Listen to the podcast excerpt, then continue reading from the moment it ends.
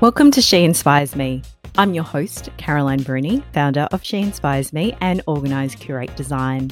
Launched as a Facebook passion project back in 2017, She Inspires Me was reborn as a podcast in 2020 to highlight the incredible women we all encounter in our everyday lives. Thanks to our key sponsor, Organise Curate Design, I welcome you to season two, another year of sharing the stories of inspirational women. Welcome to another episode of She Inspires Me. This morning, I'm recording with the lovely Nikki Hind. Nikki, it is such a pleasure to have you on the podcast.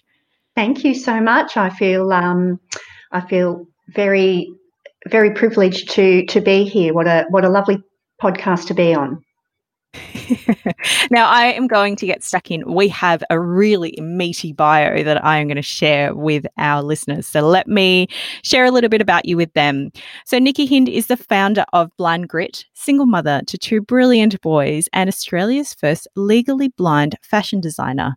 A lifetime love of fitness, fashion design, and social justice has been brought together to create Blind Grit. However, the catalyst was a determined desire to find a new way of expressing the best of herself through her work after being left permanently legally blind by a stroke, at the same time as she became a mother for the first time.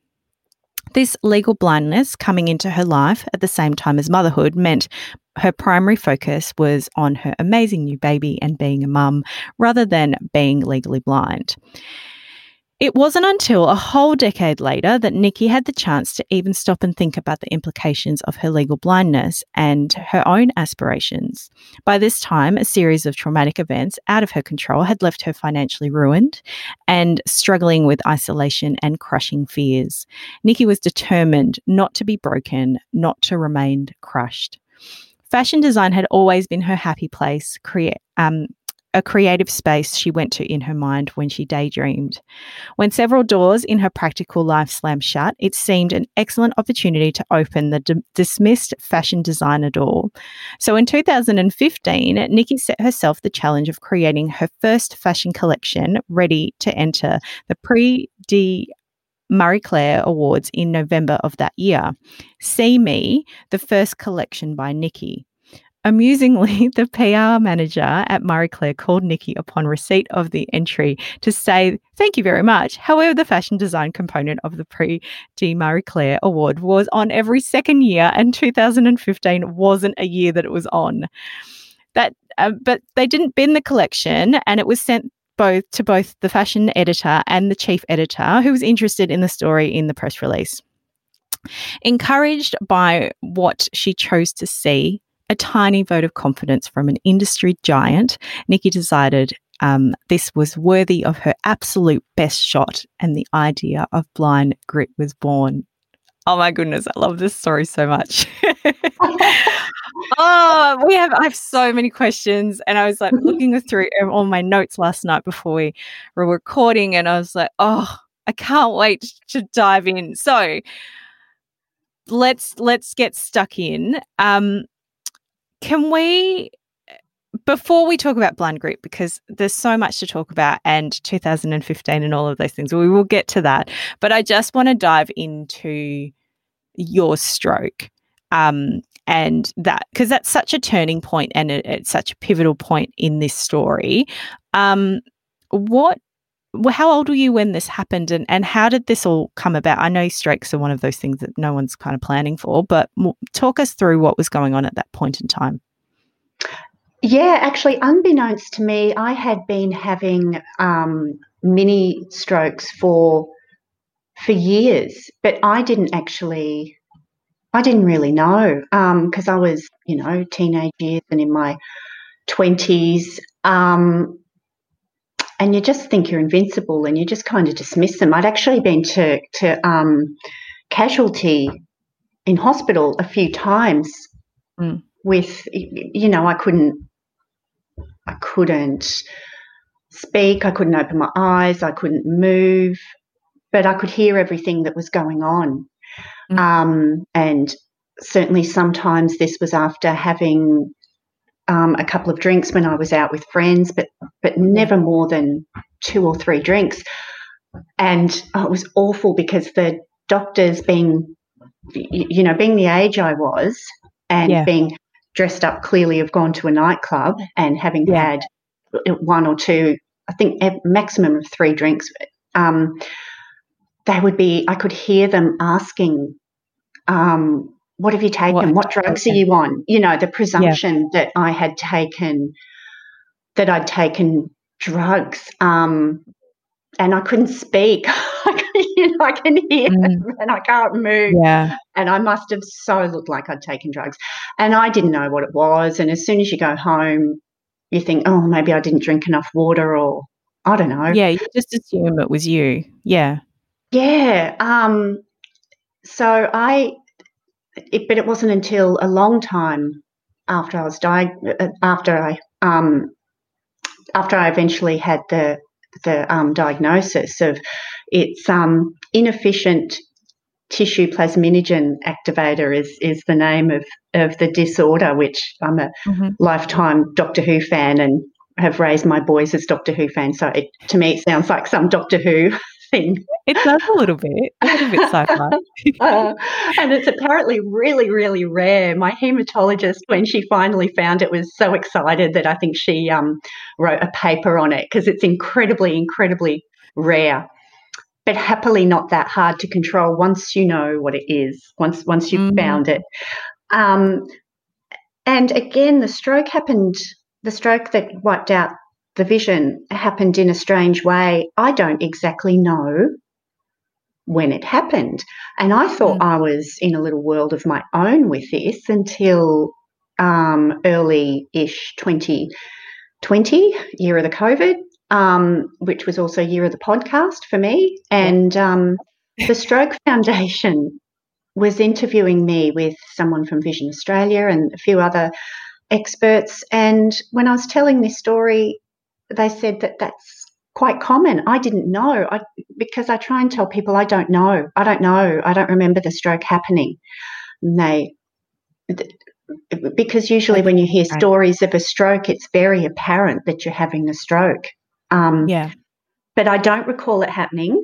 It may have happened under anesthetic. I don't know. I was also pregnant with my beautiful first son, and yeah, it was a very um, unbeknownst to me, it was a high risk pregnancy. I had lost um, three pregnancies previous to Darcy, all at about the three and a half, four month mark. Mm. Um, and they did not know, they didn't know what was doing it. And in Australia, after the third consecutive um, miscarriage, they they they check you out and they do a little autopsy on the on the little baby and they uh, just to see what's going on. Mm. And they couldn't find anything. They just didn't know, and I was so upset. And uh, three and a half, I think it was more like four months into my pregnancy with Darcy, I had to go to hospital because I was bleeding and in lots of pain. This was on a Sunday, and the doctors the doctor said your um, your, your uterus has opened. I'm sorry, you've lost the baby. Mm. Um, and because it was a Sunday evening, there was no anaesthetist there to do a D&C. So they sent me home and said, "Come back tomorrow." They said you may you may naturally miscarriage. Um, for those of you out there who've had a miscarriage, you know that's times that literally happens in the toilet, which is heartbreaking. The thought of it is just mm. awful. Um, and to come back in the morning. And I actually went home and took heaps of Nurofen because it's all I had because I was um, in pain and I was also just so cross at myself, so upset. I was so upset. So I took too many Nurofen, um, more, more as in probably d- d- double the dose. Not very yeah, bad. Yeah. Yeah.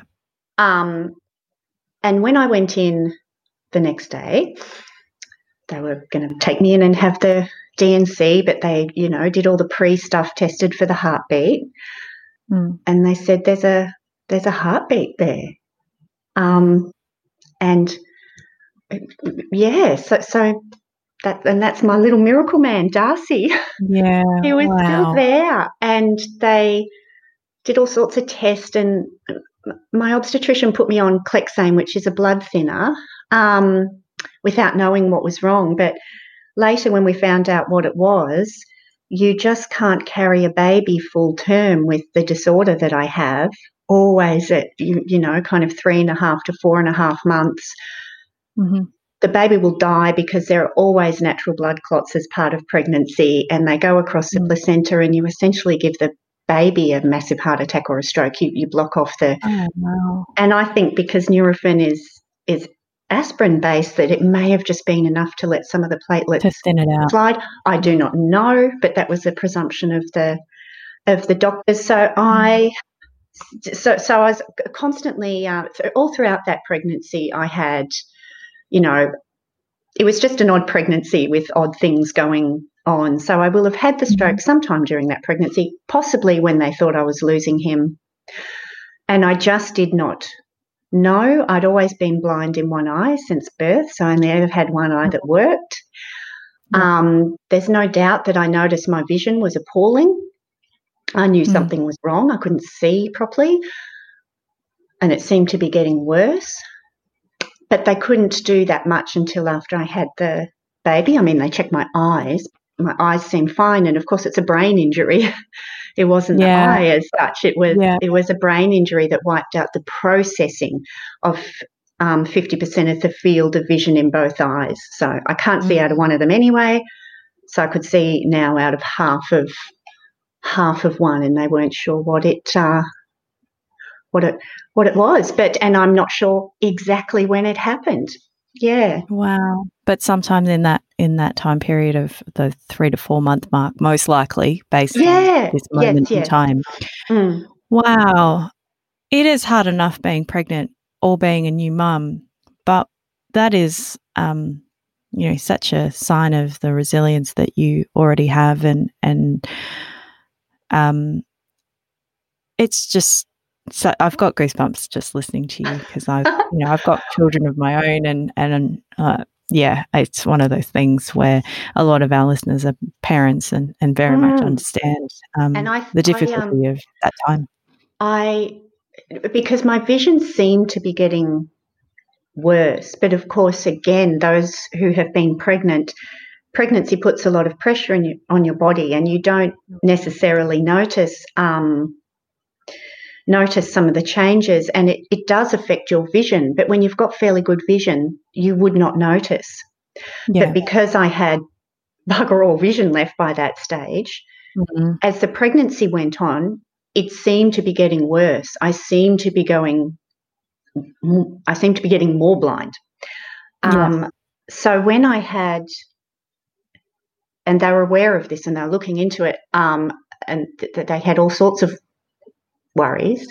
So I Mm. thought I would go, I, I thought I would become completely blind, which I was certainly very upset about because I'd spent, you know, a whole whack of my life being able to see. So that feels like a dreadful big loss. But I did have this lovely baby coming.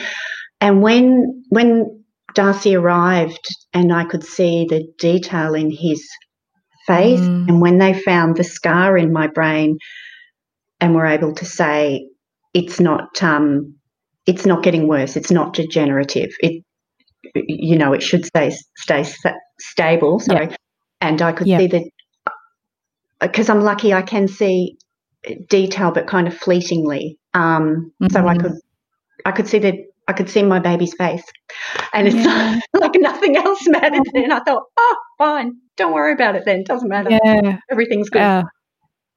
Wow. And is that how that works in the sense of being classed as legally blind? Like, what are the different categories for for me who doesn't really know, and and maybe our listeners who who don't really understand the different phrasing? Um, like you phrase it as legally blind. What is what's the scale? How does that work? Yeah, and I guess the thing, you know, when you when you say to somebody, when you talk about blindness, people tend to think of somebody who cannot see at all. Mm, um, yeah. Somebody with perhaps the dog, the cane, the glasses, and who yeah. people think it means you cannot see at all, or you can mm-hmm. perhaps mm-hmm. just see shades of different different movement. Yep. Yeah. Um, and in reality, by far the majority of people with vision impairment or blindness are, are what you would term legally blind. The reason I use the term legally blind is, um, Carolyn, I know you can see me. Mm. I'm aware I don't look blind. I, I don't think I look yeah. vision impaired. I think people would. No, you don't. And even as we're mm. talking right now, in your expressions, so as my eyes move around the, I'm looking at the at your face and even the things in the background of the because uh, so we can see each other. I know that mm. listeners cannot see us, but that's the joy of audio.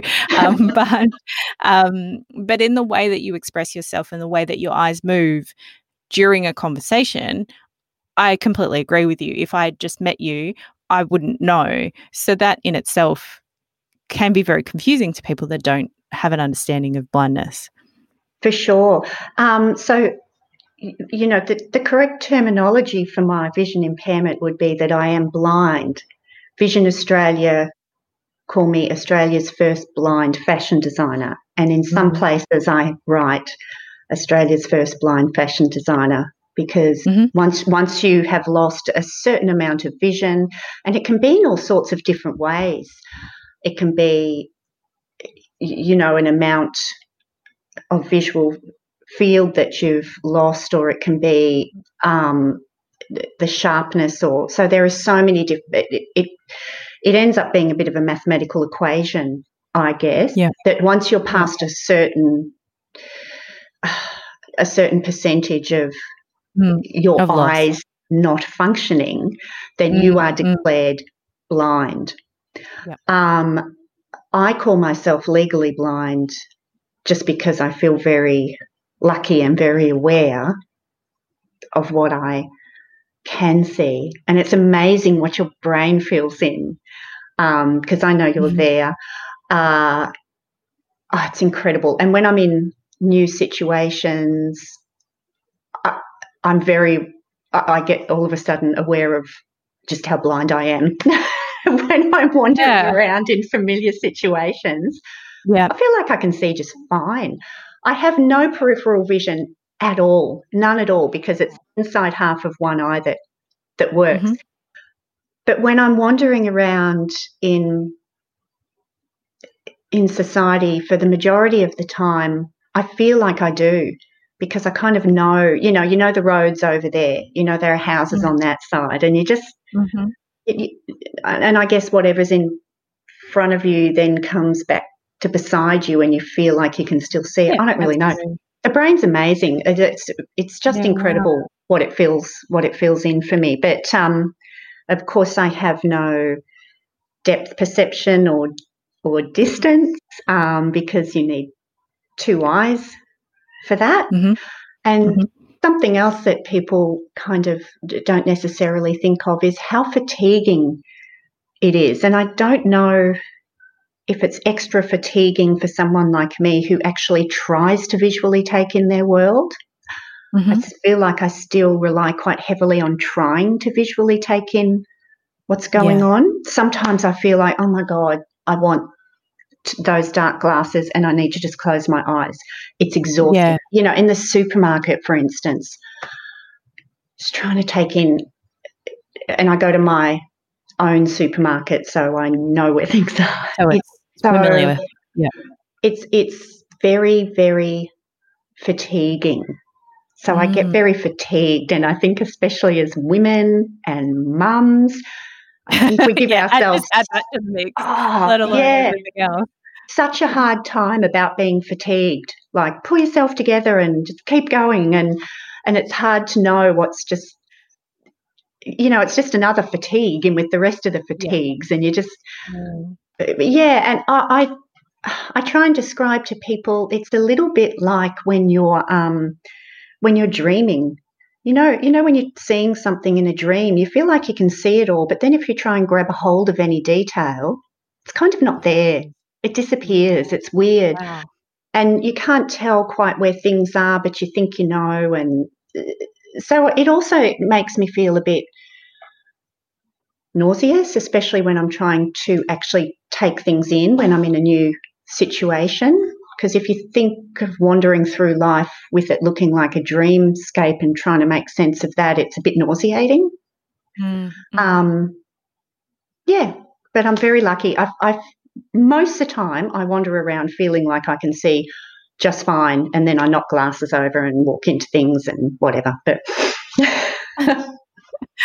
oh wow, that's thank you for sharing that with me um, or with us. Um, I I one of the things I love about having my own podcast is I get to learn things every day or every week um, from different people, and um, you know I don't I know of a few I have a few people kind of in my periphery that um, that are blind. Um, but I don't know them personally. There's a there's a child, there's a girl at my son's school who's blind, and um, the school has done an amazing job with educating us and providing uh, parents and other kids lots of information.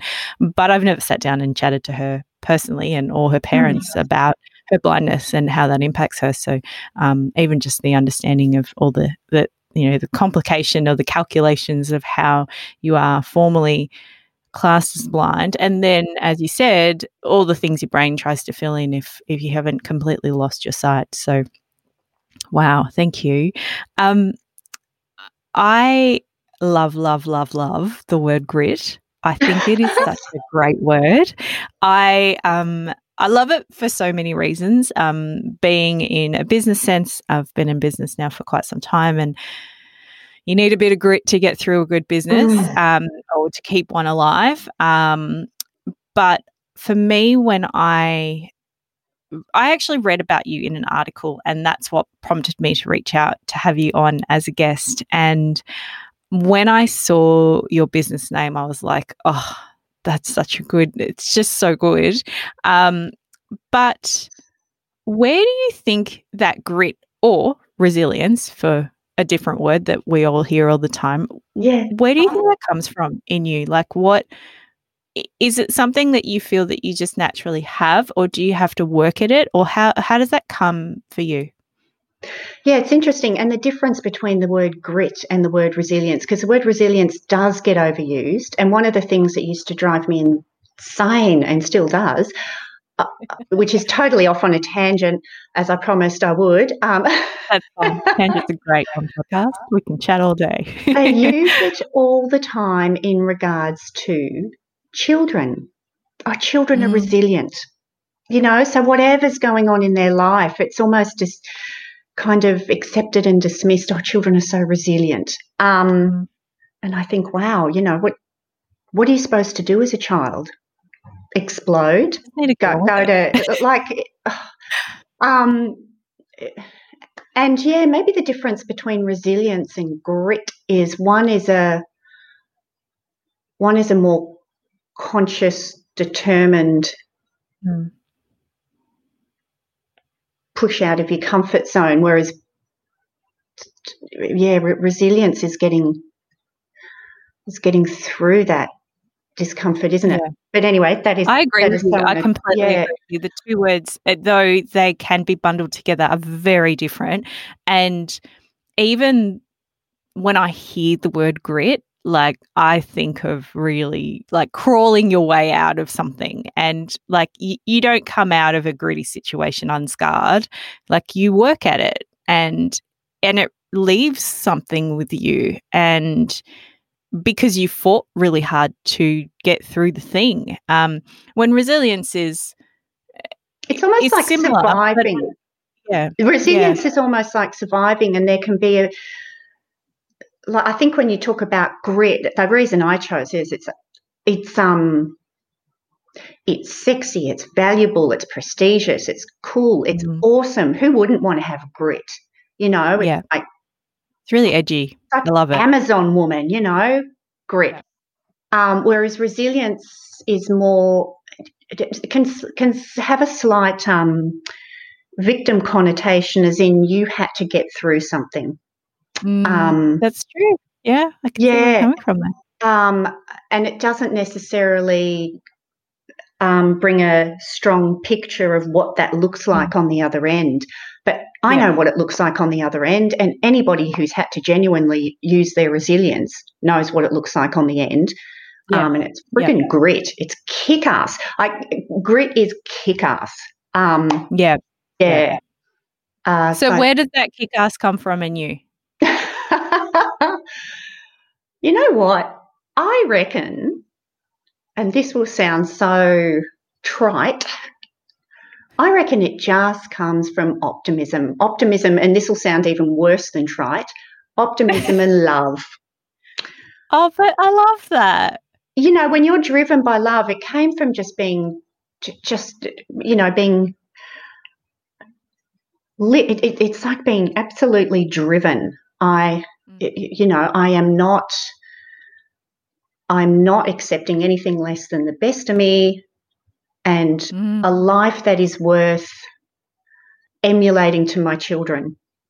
That's what it comes from. I want it to look, I want my efforts in life and my life, what I do with it. My kids are watching. my kids are watching me as their main role model. Um, so that is driven by love, and I uh, and fierce. Like love is not, you know, fierce love, not um, It's not Eric there's, there's softness in love, obviously, but a fierce love, um, that lioness love, you know, um, but also optimism. I'm such an optimist. They say that I don't see any point being anything else. Why wouldn't you want to be an optimist? Why wouldn't you want to Yeah. be? I wouldn't Um, want to see the best in things. and Mm. you know, they say if you if you find yourself drowning in shit, don't stop swimming. That's not where you want to die. Yeah. That's not where you want to die. I want to get out of this and put some sequins on and go dancing. I don't want to drown in this Oh. shit. Um, Oh Love that. it's, Don't uh, drown in shit. don't drown Get in out of shit. it yeah, don't stop swimming there. Hell no. Um, yeah, so I, I I'm a massive optimist, um, and not a not a um, wishy-washy blind optimist. I see proof all the time of why one should bother being an optimist. Um, Yeah. and it's a strong thing. Mhm. Optimism, optimism, and love. Are, Yeah. like, that, I think that's where that grit comes from. That Yeah. And it's fierce. It's like, as Yeah. you said, it's like there is a softness and a gentleness to love Mm. and even optimism. But, um, but when you're fiercely, when there's a fierce love there, and as you said, that Mm. lioness, uh, that uh, I think that resonates for a lot of mums out there. yeah, So, wow, what a great um, role model for your boys to have to see that in you. That's Well, I hope so. It was a better role model than what I was experiencing at the time because if there's anything worse than feeling isolated, crushed, anxious, Mm, um, it's it's feeling that way yeah, with with with your kids, ha- having With them there ones, with yeah. you. I felt like Yeah. I was under a heavy wet blanket. That is Mm. horrendous. The only thing worse is having your kids there with you. So, you know, yeah, you- you yeah. know, the- that's all they're seeing. Yeah, Yeah, so I, that's I, Mm. I did not want them there with me. What a horrible place, and they had to be there because I was. So Yeah. I had to get them out too. That that lovely, um, you know, the quote from the Tempest. Um, how how did you get? I'm going to quote this very poorly. Um, and the, you know they they asked the dad when he arrives how how did you you know how'd you get through it how'd you get through that storm and um, he says well my daughter was in the boat with me yeah, yeah yeah. Like there was does she get no through? other option. Yeah We had to get like I had to get her out, so I had Yeah. to get myself out. That's Yes. just the way that it works. Yeah. yeah Wow. Now I had a giggle when I was reading your 2015 story because oh it's good isn't it as- yeah i know As someone who prides themselves on running a whole business of being organized and structures and times and Yeah. details, Yeah. I had the biggest giggle when I, but I loved it so much because one, it is such a pivotal point in your story where you, um, you take a leap of faith, you go with the passion that you've had for such a long time. You say, I'm going to enter this competition and then the competition's not on. um, so talk me through when you got that email or call from from the PR contact there. Did you just go, "What on earth was I doing?" or like, or did they just back it up really quickly and say, "This is all the good news"? Like, did they leave No, hanging? no. Oh, or- no. Um, and and to, and to- to add to this story because it because it's slightly it, it's slightly elongated and better even because I'm a I'm a really organised person too, and I need a deadline. I want a deadline, and I love Marie Claire. I'm a Mm. big fan of Marie Claire, and I thought if I'm going to do this, I, I need something to aim for, both in a timeline and also in the quality. You know, I wanted to create something that I was happy for Marie Claire to see. So I wanted to have it of a certain standard. Yep. And I needed a timeline. So I thought, great, I'm going to do this in time for Prix de Marie Claire because I'm a Yep. very structured person. Yep.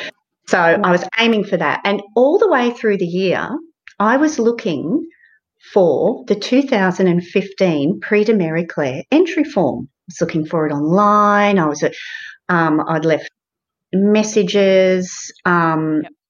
with them, but obviously the wrong person. Um, and when it came to the time to enter it, so great.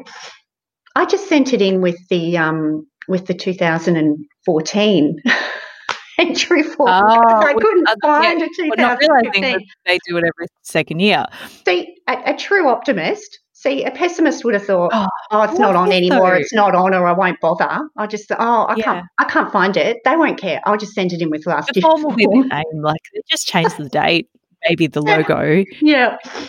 Um, so really, there were many, many signs along the way that it was not on that year, which But I, all those signs were the signs that pushed you through and made you go, "No, I'm going to try harder." I, I, love I it. totes decide to completely ignore. Yeah. Um, so, so when she did call me, I said, "Oh, that'd be why I couldn't find the entry form for this year." She said, "Yeah, yeah." Um, but yeah, and I, I used to do PR before I lost my vision, um, public relations and event management. Um, yeah, and I mean, I would have, I would have binned it. I would have said, "Thanks, thanks very much," but you, you know, where are you going to keep all that stuff? They've got so much stuff. Um, so when they did send it through to the to the fashion um, editor and to Nicky Briger, I thought, oh, that's, I mean, nothing came of that because the collection certainly wasn't retail ready. It was ready to enter a, um, a Design. awards, design awards as a new designer. Um, but still, yeah, that was, yeah. So nothing ever came of came of that. And um, Still, like they acknowledged the fact that like they didn't have to pick up the phone and reach out to you. They they literally could have just gone, "This woman." yeah, that's very true. That's yeah. So Let's put she did pick up the phone and ring. Um, yeah, and I have to confess, for probably a day and a half, two days, I was I was upset. Oh. Hmm. Um, because Yeah. I'm dreadfully competitive. Mm. if I'm going to go for something, I I think I really want to win. win it. I really want to win it. So clearly, I wasn't going to win it because it actually wasn't on. so Maybe damn that it. meant you did win because you were the only entrant. That's right. like That's that. right. Let's do that. That sounds so much better as an optimist. I won because Yeah, There- I, I I was was first, second, and third. But I had myself, I had myself, um, you know, with my sister, you know, at the in my imagination. This is all in my imagination, you know, at the at the table at the awards, and you you know, Practicing your- your imagining prize face, but you knew you were going to win. exactly, and thought, damn, it's not going to happen. Um, yeah, yeah, a little bit of overconfidence there. Um, That's fine. That's totally fine. Well, that overconfidence and that, you know, it's okay that you you you did sit for a moment and were upset because that's what anyone would do. Um, and we giggle about it now because it's you know over five five six years ago. Um, but that was such a pivotal tipping point for you to say, "Hey, I'm going to do this." Um, Mm. so help us understand kind of where so this happens in 2015. We're now in 2021. What's happened with the business since then? Yeah, so um, and interestingly, I chose to not put anything about my vision impairment in with that collection because you had to do an electronic lookbook with all the branding and the words and the whatever. And so in the press release, it was not about my vision. I did not mention I was legally blind because I was so worried about how it would be judged. Either it's terrible because why wouldn't it be because you can't see, or the flip side of that of oh how cute and tokenistic you know, I just wanted to. I was I was scared they'd think it was crap if I told them I was blind. Mm. Um, and then on the flip side, if it was okay, I wanted to be. I wanted my designs. I wanted to know that my designs, if they were fine, were fine or good or whatever, totally separate to my vision impairment. Standalone. Yeah, yeah. yeah. No, I, I understand that. Yeah, so I didn't say anything about that. But um, then when I started looking at, okay, well, y- you know, where do I go from from here? Who, who how do I set this business up, and who am I? um, who are my tribe? Where are my other blind Australian fashion designers? And so I started to look. I looked for blind fashion designers in Australia, couldn't find any. Um, so I looked a little further afield, and there was you know, there was one in France, there were a couple in the US, there was one in the, U- the Ukraine, um, a couple in the UK. Uh, but I could not find any in Australia. And then I started to look um, at disability more broadly. Um, and as I, because I can't say I'd really thought about it that hard mm-hmm. before. Um, and it, I guess it wasn't that surprising once I started to look and think, wow, there are really no people with disability in the fashion industry. Um, there were a few, you know, token gestures at having blind models on the catwalk in some shows. Um, I say tokenistic. It looks and feels tokenistic to me. I guess I don't know completely their motivation behind them all, but um, so I actually called Vision Australia and said, "Look, I'm a, a one of your clients. I'm blind and I'm starting this fashion label, and I wanted to connect with other blind fashion designers. Do you know any? I can't find any." Mm. And they said, "Oh well, no, not offhand, but there will be. There will be. Let, let us let us find them." And like about two and a half years later, they wrote that article how Nikki Hind became Australia's first blind fashion designer because they couldn't find one either. And by that stage, I thought, oh, good grief, no wonder there are no blind fashion designers. It's so bloody hard. Um, but good. Mm. Um, wow. So, yeah, it, and I guess uh, it had the, that reaching for the aspiration to, to kind of help pull myself out of that horrible place I was in mm. had had certainly worked to a certain extent. The process of creating and trying to create something that, that I felt was good, good quality and creative, and um, mm-hmm. and I went to um, I'm going to lose my words here. Uh, what are they called? Oh, they're in every town, you know, the group of business people. Uh, I can't. Just like a networking event or a. Yeah, there's a. They're all over the Australia, but um, I joined them and I would go and I would just talk about mm. that I was becoming a fashion designer, even though I didn't feel like I was, to try and make yeah. it real and make to get real. yeah to get people's feedback because I, I thought the thing that's going to, the, the thing that'll be the hardest here is isolation. It's, um, yep. yeah, I was a And you were trying out of isolation. So you didn't want to create another situation where you were the only one and you were on your own again. Yes, yes. I, I, was in a very isolated situation still, you know. Um, surviving trauma is isolating. Being a legally blind single parent is isolating. And um, and having no money is isolating. All those things very mm. isolating. Uh, mm-hmm. Yeah, so just just getting out and and doing that to try and try and make it feel more real. And but that that powerful thing of of aspiration, which is what I had instinctively reached for, and then I think it was 2017, I won an ING Dream Starter Scholarship for the business model of Blind Grit because it just felt to me, because I guess I didn't want to just make more clothes. I wanted to, um, to bring people along on that journey. I, you know, to me, it's a no brainer, and I guess it was in, instinctive that how important aspirations and dreams are. Um, yeah, so that the whole idea behind blind grit is is is what a powerful combination aspiration, validation, and motivation is. Mm. Um, and I guess we all know how how powerful dreams are. You know, there's movies about them, songs about it, books about it. Every child is asked, "What do you want to be when you grow up?" You, you know, there, mm-hmm. um, and certainly for those who live with disability, that can be wiped out quite early on. I think we don't realise that it's a bit of a able-bodied person's privilege. And when I talk about a able-bodied, I include um, mental illness in disability. It is an invisible social disability.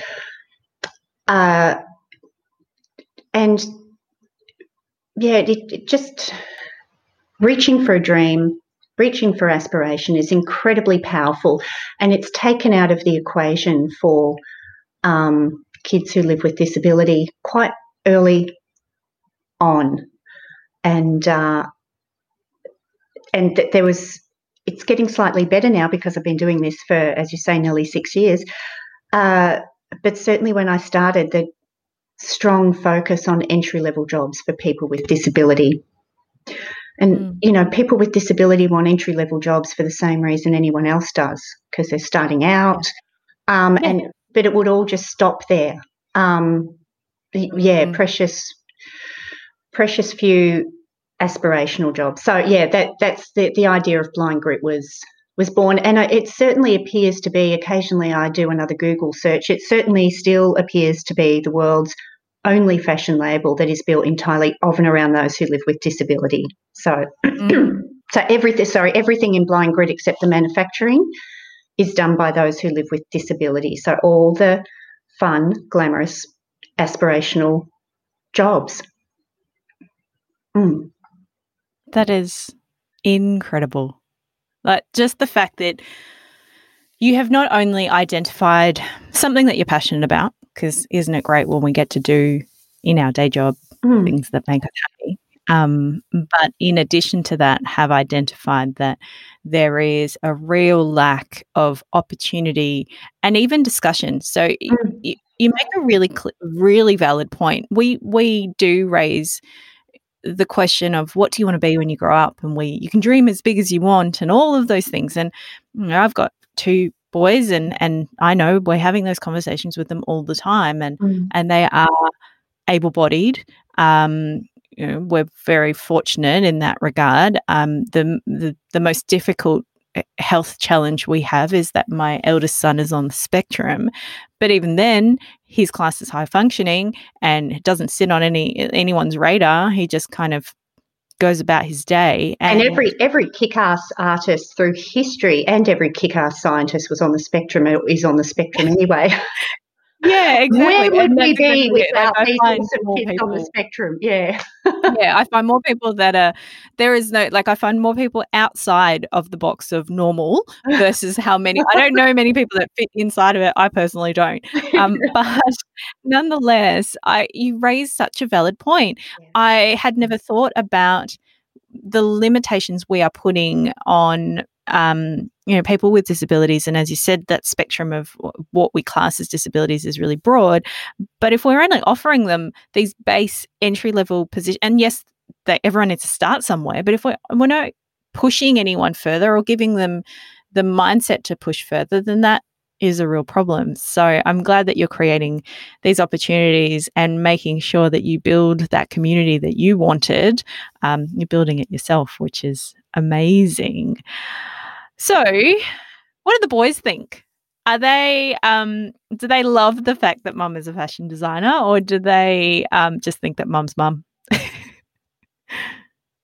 no, they do love it. They do love it because they have, and this is the other thing that I really valued being able to give to them. They have watched what having a dream looks like in action because it doesn't look yeah. like a Disney movie. no, and it's not a straight line. No. Why do people think that like I have an idea and then I'm going to walk a straight line and get to the the success point, whatever that is? Yeah, it is just not like there are so many dips and highs and lows in that the, that path um, and lots of detours. Cry on the floor. They've seen me get really excited. They've seen me get nervous. They, um, you know, and just God, just a couple of days ago, I was feeling so unconfident and flat again, thinking, "Oh, who am I kidding? As if I can do this." you know, it it comes and goes all the all the time, and um, yeah, but but just watching that, yeah, what watching watching a pursuing a dream yeah. in action is good because it's it is it's good hard, for anyone. It's hard work. Um, it's good. I love it. I absolutely love it, and they get to do some fun stuff with me. I think they used to be more excited and proud in the beginning. They they're over it now. I try, I try and go. I um I was in. It's though. I know. I was invited. Um, it's happening on Friday, but it was a couple of weeks ago that I was invited to be part of a masterclass for um, a rather prestigious, fancy smancy um, fashion uh, university college, whatever, yep. in yep. Paris. And when I was looking at the the, the building, it, it, it overlooks the um, the Seine. Is it the Seine? The Seine, the river yeah. through the middle of. Yeah. And um, and I was like, oh, you know, I've made it to Paris only by Zoom, yeah. but you know. yeah. Hey, right now in COVID times, we're going to take what where, yeah, get, yeah, wow. And I tell the boys, and they're like, oh, you you're always doing stuff like that, Mum. And I think, no, no, yeah, no one's invited me. so they uh, well that's just normal though like that is very here's me using the word normal um that is very normal mm-hmm. um and standard for kids but they just don't care after a while. Yeah. like this is your day job. Why are you still so excited? It's like because it's paris. Yeah uh, yeah that that's amazing though. That's fantastic that those opportunities are still coming up. Um, other than opportunities of masterclasses in Paris, um, what else is on the horizon for you? We were chatting a bit off um, mm-hmm. offline before yep. we started. How's the new collection going? Yeah, and I often get asked, what is the most difficult thing about being a blind fashion designer? And I have to say, so far, especially in the last two and a half years, it has been something that is not remotely specific to being blind. It's bloody manufacturing in Australia. And you would, mm-hmm. oh, you would think that COVID having thrown this issue in the face of the Australian government, there might be greater op- opportunities. Yeah, um, we need oh, to make stuff here. Make things yep. here. And you just wouldn't think it'd be that hard. And the interesting thing as I've gone along this journey in Australia is that they're so secretive about it. You know, if, if anyone's got any information, they won't give it to you. And oh, scarcity, scarcity mindset. That's what it is. It is a scarcity no, mindset. Yeah, and it, if, if they give it up, then they're not going to have enough for themselves, and therefore, yeah, yeah, yeah. Exactly. which I kind of understand, but it's still yeah. sad. But I come from mm. a different mindset of, um, you know, I'm part of the Disability Leadership Institute, and it's about raising up and supporting and yeah. sharing and yep. oh and just it's mm. been so so hard and so fabric is our challenge at the moment the first collection that was created took so so long so long. Mm.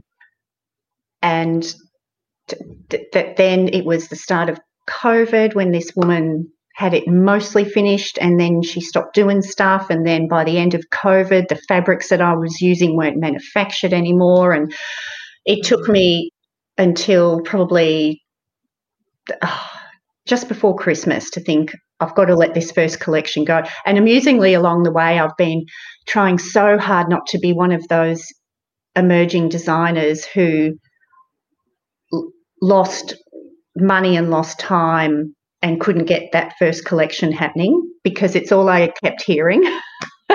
yeah. And yeah, um, you're, you're getting an exclusive here, Carolyn. This is me saying, oh man, I so didn't bloody dodge that bullet.